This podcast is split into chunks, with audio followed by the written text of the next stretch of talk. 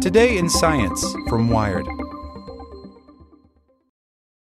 Say goodbye to your credit card rewards. Greedy corporate mega stores, led by Walmart and Target, are pushing for a law in Congress to take away your hard earned cash back and travel points to line their pockets. The Durbin Marshall credit card bill would enact harmful credit card routing mandates that would end credit card rewards as we know it. If you love your credit card rewards, tell your lawmakers hands off my rewards. Tell them to oppose the Durbin Marshall credit card bill.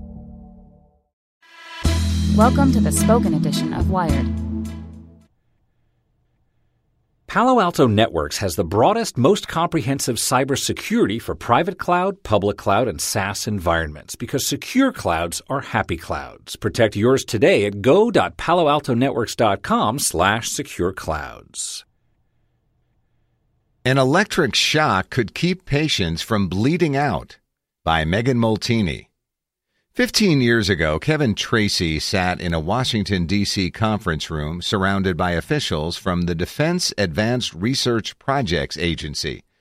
They'd been paying the neurosurgeon to study how doctors could stimulate the vagus nerve, a long nerve that controls everything from blood pressure to sexual arousal, to treat inflammation associated with PTSD. Now they wanted to know could he stimulate anything else into submission? He searched his brain. It might work for bleeding, he told them, which is when he started talking about worms. The C. elegans eats dirt, lives for a few weeks, and has just 959 cells in its transparent worm body. It's about as primitive an organism as you can find that can still teach you about human biology.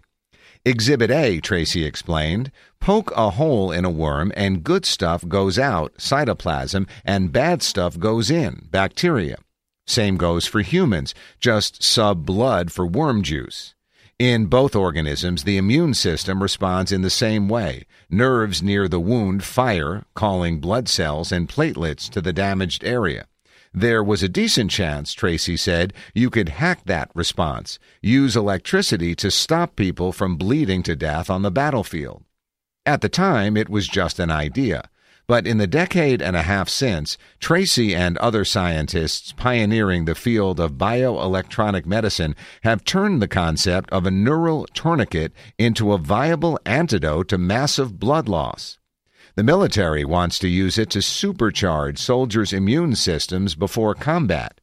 Bill Gates wants to use it to put an end to the number one cause of maternal death worldwide blood loss during childbirth. If it works, it'll be the first real innovation in the field since the leather belt. If the Feinstein Institute, where Tracey is president and CEO, is the scientific home of bioelectronic medicine, then DARPA has been its earliest champion. The military research agency started giving Tracey money in the 1990s, helping him decode the language of the nervous system and use it to choreograph the body, stimulating or blocking nerve signals to fight disease and injury. By the early 2000s, DARPA wanted Tracey to expand his portfolio, which is why they summoned him to Washington. When DARPA heard his idea for a neural tourniquet, an electric stimulus to the vagus nerve that stopped bleeding, they were more than interested.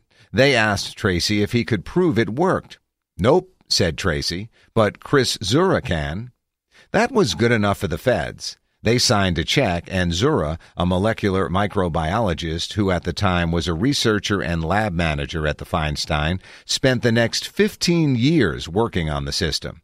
He and his collaborators started by cutting off the tails of anesthetized mice, sometimes stimulating the vagus nerve before amputation. Just that little jolt of targeted electricity cut blood loss by half. You could see this stream of blood just suddenly turn off, says Czura. It was dramatic. Encouraged, he moved on to pigs, using electrodes to apply a few hertz of electricity to the vagus nerve. Then he cut out a small section of each pig's ear and collected the blood. Stimulating the vagus nerve again reduced bleeding time and blood loss by half. Confident the zaps were stanching blood flow, Czura moved on to figuring out why. He'd always suspected platelets, blood cells that clump together to form clots and stop bleeding, would be key players, but he didn't understand how the signal led to enhanced clotting, and he never imagined just how elegant a system it would turn out to be. When you cut your foot or scrape up an elbow, all the nerves in that area reflexively send a signal up through the peripheral nervous system, the same way your knee kicks if you smack it with a rubber hammer.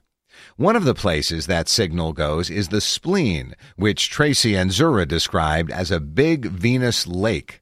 The stress signal dumps neurotransmitters into the lake where they bind with any platelets that pass through, which is basically all of them since they circulate through the spleen every few minutes.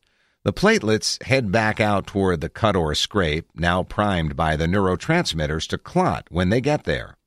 Czura and Tracey discovered that stimulation supercharged the clotting effect. When the enhanced platelets hit a wound, like a spurting rat tail stump, they formed clots thousands of times better than a plain old platelet.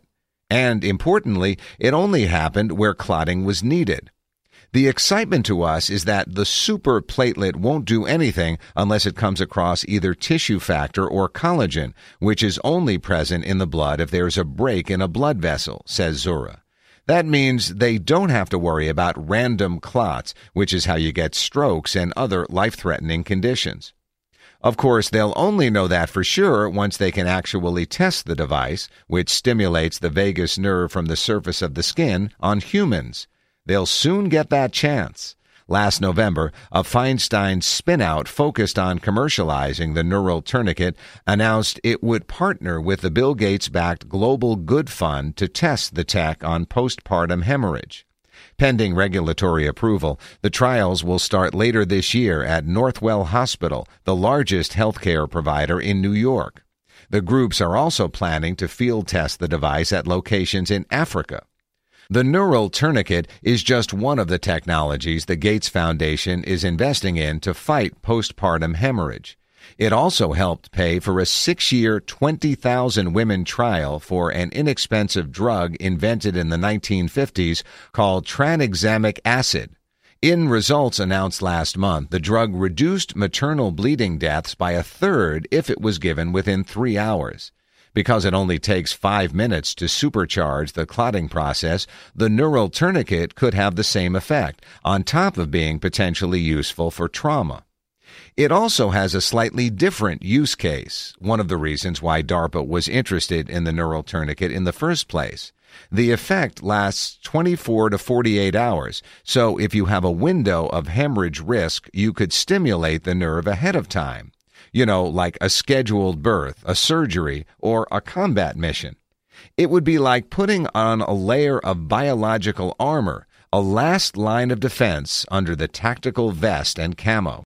Say goodbye to your credit card rewards. Greedy corporate mega stores, led by Walmart and Target, are pushing for a law in Congress to take away your hard earned cash back and travel points to line their pockets. The Durbin Marshall credit card bill would enact harmful credit card routing mandates that would end credit card rewards as we know it. If you love your credit card rewards, tell your lawmakers hands off my rewards. Tell them to oppose the Durbin Marshall credit card bill.